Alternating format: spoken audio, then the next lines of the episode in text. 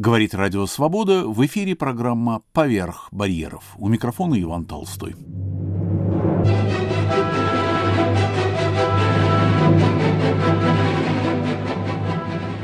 Январь в ленинградской блокадной истории – единственный месяц, который, применяя все мыслимые кавычки, можно назвать счастливым. Снята блокада, салют. Цена этого салюта невероятно трагична, но у тех, кто выжил, была улыбка на лицах.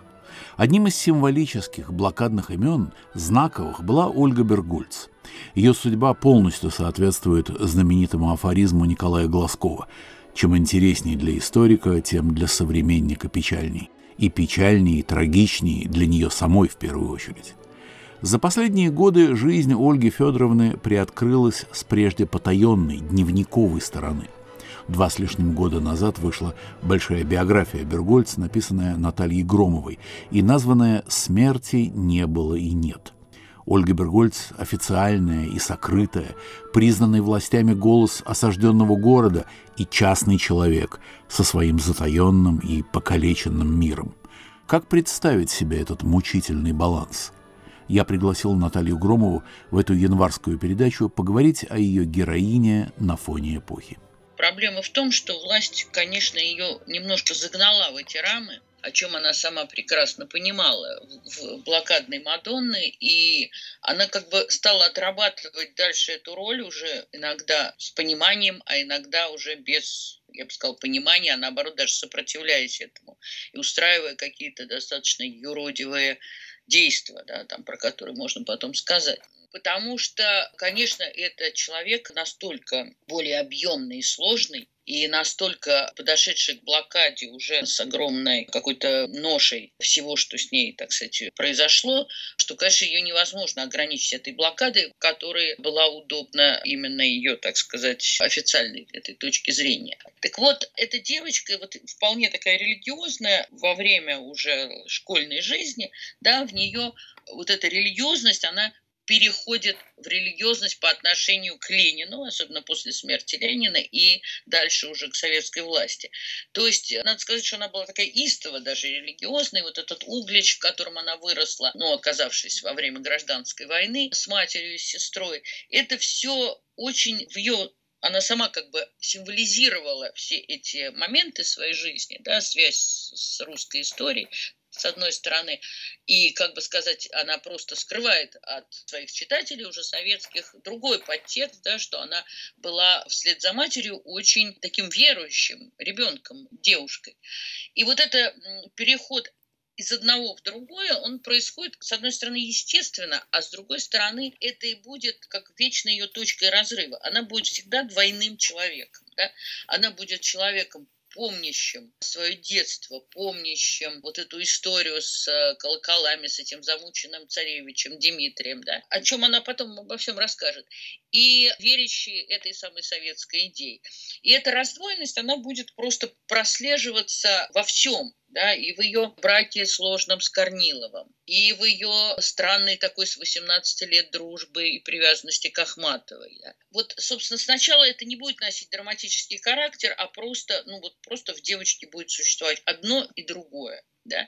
И мы по, опять же, советской такой ее биографии, мы знаем только одну сторону. Вторую мы как бы, она была скрыта, она почти не показывалась. Она чуть-чуть показалась уже в 50-е годы после смерти Сталина, когда уже она это вынесла уже наверх. Так вот, эта девочка будет пребывать вот в этом раздвоенном состоянии ровно до того момента, когда произойдет трагедия, а трагедий в ее жизни просто было немыслимое количество. То есть она уже в 30-м году, с одной стороны, познает и ужас коллективизации, то есть увидит, уже когда будет журналисткой и поедет в Алмату, увидит этот кошмарный голодный Казахстан и уже будет искать оправдание в том, что советская власть должна сначала победить, а потом типа тоже накормить, да, ну вот будет тысяча у нее вот таких уловок, которые мы все знаем, но она их будет как бы формулировать в дневниках, что очень важно. И это все будет продолжаться до того момента, пока она не будет арестована. Вот тут как раз поразительно то, что чем страшнее, чем как сильнее сгущается вокруг нее тьма, то есть там сажают близких, она уже будет работать им в газете «Литературный Ленинград», и она будет уже замужем не за Корниловым, этот брак будет очень коротким на самом деле, а за замечательным Николаем Молчановым, филологом, вообще-то очень, очень человеком искренним и таким верящим тоже во все идеалы, но очень быстро протрезвевшим, очень быстро понявшим, что к чему. Вот. Но она будет оставаться вплоть до того, что мы в 1936-1937 году читаем эти чудовищные ее дневниках тексты, когда она пытается понять, за что, почему, кого арестовали. И когда речь уже, вот эти начинаются корниловские собрания, когда Корнилова то за пьянку, то за бытовое разложение судят и в конце концов сажают, она вдруг пишет такие страшные слова, что посадили и правильно за дело. Да? У них только что погиб общий ребенок, уже второй э, ребенок. Сначала погибла маленькая девочка, которая молчановская дочка, а потом погибла вот взрослая Ирина. И вот в то же время, да, вот, вот одновременно появляется и в газете вот этот страшный как бы товарищеский некролог о том, что умерла дочь, и в этой же газете о том, что идет собрание по поводу Корнилова, которого, значит, надо уже арестовать. Вот этот весь вот такой густой абсолютно над ней нависает вот этот страшный морок, который, конечно же, перейдет в ее неизбежный в ее арест, причем тут ведь арест у нее нелепейший просто, потому что она могла по разным делам идти. У нее были очень близкие отношения с Авербахом, и ее, собственно, таскали на допросы по поводу Авербаха. Ее исключили из партии за связь с Авербахом, но не брали, но не арестовывали. Спусковым крючком стало, все всегда думали, что потому что она там жена была Корнилова, все абсолютно оказалось не так, и все оказалось даже как-то гораздо проще, потому что она попала, ее как бы дело было такое, срикошетило, она была связана с несколькими писателями города Кирова, ну и журналистами, да, там было большое дело кировских журналистов и писателей. И вот их э, друг, она его назвала в своем романе «Журналисты» Анком, такой вот Дьяконов его была фамилия, двоюродный брат, кстати, Николая Заболоцкого. Она была с ним вместе вот в этой степи, вот в этом журналистском своей командировке долгой э, в 30 году. И он, собственно, ее назвал на допросе. Он, в общем, там был в тяжелом состоянии, его довели до сумасшествия. В общем, он много чего там такого страшного сказал, но в том числе о том, что они хотели выкатить, по-моему, танк на Дворцовую площадь и стрелять по Жданову из пушки в том числе и Ольга Бергольц. Ну, она уже числилась э, как Авербаховка, поэтому ее просто к этому делу приладили. Там еще был такой замечательный поэт Игорь Франчески. Там была компания большая. Алдан Семенов там на всех, конечно, очень сильно подал. Просто он всех их называл. Он был человеком неприятным, нехорошим. И вот все это вот таким вот страшным таким комком, и шло это дело в Кирове, а потом оно перелилось уже в Ленинград, где взяли Ольгу это в каком-то смысле для нее было спасением, потому что ее поздно взяли, 38 год, и потом будет перемычка вот эта небольшая, когда от Ежова к Берии. Собственно, это ее и спасет вместе с этой группой товарищей. Они там сядут ненадолго. Кто сядет, кто будет. Ну, во всяком случае, они не будут расстреляны. Они смогут многие вернуться. Изломанные, но смогут. Но я хочу сказать, что тюрьма – это был поворотный момент о котором она, собственно, во время блокады-то и скажет. Она скажет, что мы в тюрьме поняли, что такое фашизм. Вот что интересно. Это читаешь и не веришь своим глазам. Потому что она ее как бы абсолютно сделала другим человеком. Я иногда с ужасом думаю, что не будь этой тюрьмы, но была бы такая поэтесса Маргарита Алигер. Вот Ольга Бергольц была бы такая Маргарита Алигер. Очень такая, ну, беззубая, такая очень гладкая. Ну, не очень бы она была замечательна. Ее сделала, конечно, это пребывание девятимесячная в тюрьме сделала ее тем, чем она, в общем, и стала. Потому что, во-первых, там приходит понимание про свое поколение, там приходит понимание про то, что вот это вот соединение лжи и как бы вот этого желание помогать стране. Вообще, вообще вопрос о том, что такое Родина, что такое она. Да, я уже не говорю про то, что это сопровождается, как и все ее драмы. Вот она человек была очень, я бы сказала, возвышенной, все время как бы витающей немного в облаках, но при этом в ней очень много было материального. Во-первых, она была, говоря современным языком, очень сексуальная женщина, она очень имела много, так сказать, таких связей самых разнообразных. И, кроме того, она постоянно пыталась забеременеть, и вот эта вот ее история от мучений, от, от выкидышей, это постоянно ее сопровождают эти больницы, больницы, больницы женские. Это очень какой-то страшный вот такой кровавый кусок, который за ней прям вот идет. Это читать всегда безумно больно. Но суть в том, что да, в этой больнице еще происходит вот эта несчастная эта потеря, гибель ребенка на пятом месяце. В общем, все это соединяется в одно. И поразительно, что когда она уже выходит на волю, опять же, вот таким вот чудесным образом, и тут есть очень много этому меня всяких странных сюжетов, которые как-то пытаются, ну, я пыталась в книге, не буду сейчас на этом останавливаться, догадаться, почему это все-таки случилось, что случилось на самом деле, почему она была вот так вот отпущена. Мало того, я теперь понимаю, что ей были отданы дневники, в которых когда было непонятно, почему в ее дневниках значит, присутствует вот эта вот рука следователя, да, там они подчеркнуты красным, далее. И потом, когда начинаешь вдруг понимать, что она же просто получила назад дневники, в которых они рылись, но не все, потому что, например, там 34 год убийства Кирова так и не существует, там какой-то выпадает приличный кусок из этих дневников. Но неважно. Суть в том, что выходит человек в тяжелейшей депрессии, тяжелейший, в том, что она говорит, что она не знает, как ей вообще теперь писать, да, вообще как ей быть, потому что она умеет писать только правду, она может только существовать. Она не может придумывать, она поэт абсолютно лирический, абсолютно прямого высказывания. Она видит, что она ходит по журналам, не то чтобы от нее отворачиваются, но, конечно, все боятся. Как бы она все равно человек оттуда пришедший. Но самое поразительное, это, конечно, цикл, который она пишет, посвященный Корнилову.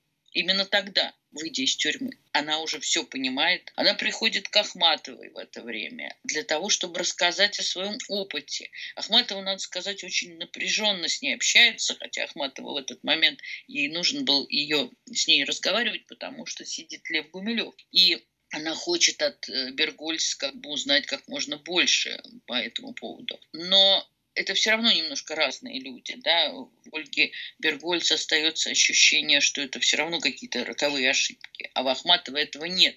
И э, здесь очень много интересных параллелей, потому что вот эта история как бы Бергольц и Корнилов и Ахматова Гумилев, она существует для Ольги, да, она, она это тоже как бы просчитывает вот эти параллели, эти рифмы странных своих судеб. Но я хочу тут как бы довести уже до той точки до войны, и сказать, что вот этот некий такой год тяжелейшей депрессии, тупика фактически, как ни странно, да, вот она осталась жива. Ее встретил, в общем, любящий муж, который боролся за нее, который тоже мог сесть, да. Ее встретили все-таки друзья. Ее даже потом восстановят в партии. А счастья нету, а смысла жизни нету. И тогда вот самое происходит для советского человека, самое, я бы сказала, жестокое, не только для нее, а я думаю, что очень для большого количества людей, война, которая снимает вопросы. Она про это и пишет с первых же дней войны, да, что вот Родина, теперь ты там меня била, мучила, но теперь я принадлежу тебе. Потому что это разрешение, оно приходит само. Да, тут не надо уже ничего спрашивать, мучиться. Вот война, враги, ты должен, значит, спасать э, Родину. Вот почему происходит эта трансформация. Кстати, очень в каком-то смысле власти в тот момент удобная, как это не страшно сейчас говорить, потому что действительно тупик конца 30-х годов, он очень был уже неразрешимый. Это если говорить о первой части нашего сюжета.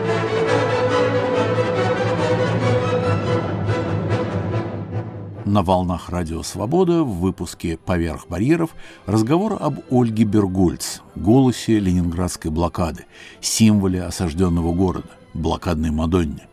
Моя собеседница – писательница Наталья Громова, автор биографической книги Абергольц «Смерти не было и нет».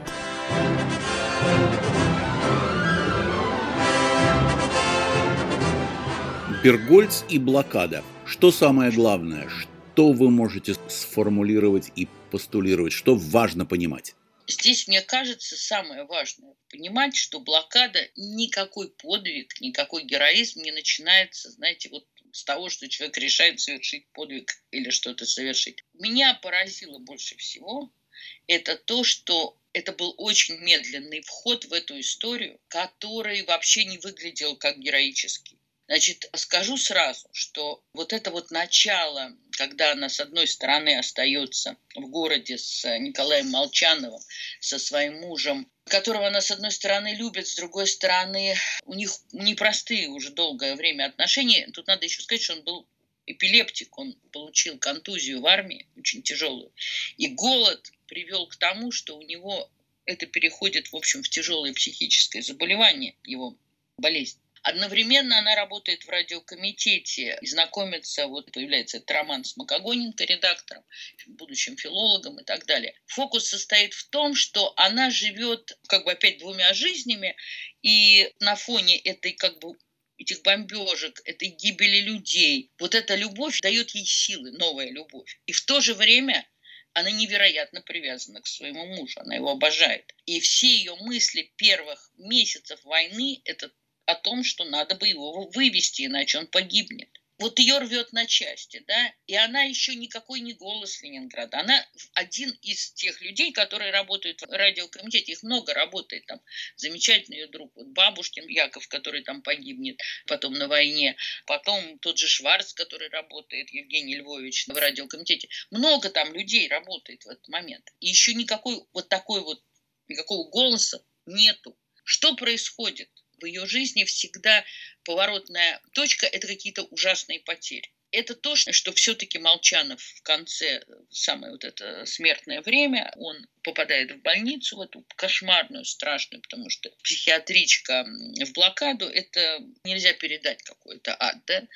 Она ползает к нему с едой, она сама опухшая, при этом у нее где-то на квартире продолжаются встречи с Макогоненко это нельзя себе представить. Она сама пишет, что люди, когда прочтут мои дневники, будут проклинать меня за то, что я делаю. У меня умирает муж, но я не могу отказаться от любви.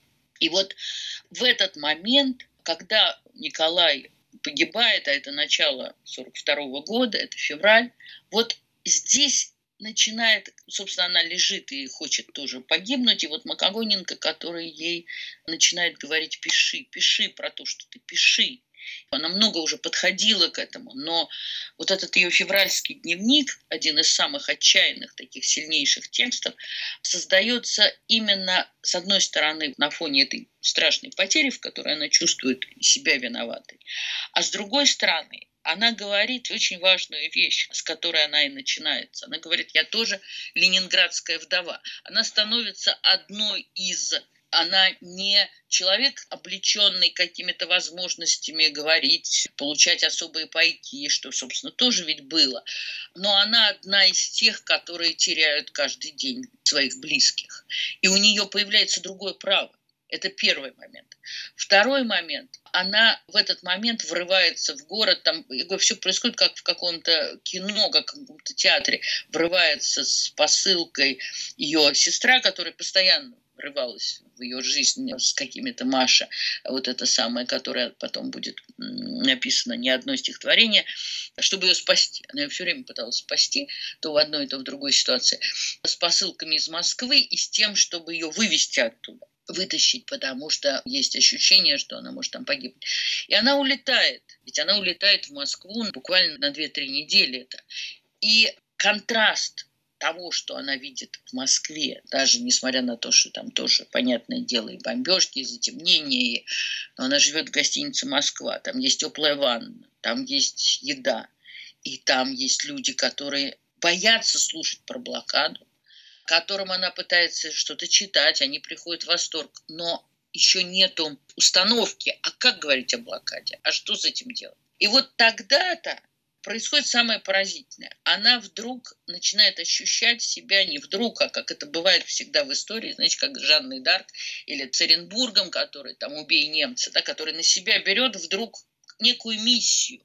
Потом она пишет, какой свободой мы дышали. Она пишет Макогоненко письмо за письмом, что здесь невозможно дышать, свобода там в этом страшном гибнущем городе, там, там есть воздух, а здесь воздуха нет. И она улетает назад, что, конечно, абсолютно выглядит по всему безумием, потому что она действительно опухшая, она же думала, что она беременная от мужа, она же еще поехала, чтобы, думаешь, что она опять кого-то родит, а это у нее было, она опухла до такой степени. Она возвращается, и вот тогда-то она и становится тут вопрос ведь не в том, все ли ее слышали, нужно ли это было всем. Там люди действительно чудовищно погибали и так далее но для себя самой она становится человеком, который разговаривает и понимает, зачем она вообще нужна, зачем она живет. Она находит такие вещи безумно важные. Она, во-первых, объявляет всех этих жителей города героями. По нашему статусу советскому было невозможно. У нас, во-первых, это власть определяла, кто герой, кто не герой. А во-вторых, герои были военные, пограничники, кто угодно – пожарники, наконец. Но не мог быть человек выживающий, героем. Такой идеи не было у власти. Это она придумала. Все эти формулы, вплоть до формулы «никто не забыто, ничто не забыто», она их частично возьмет из э, Библии.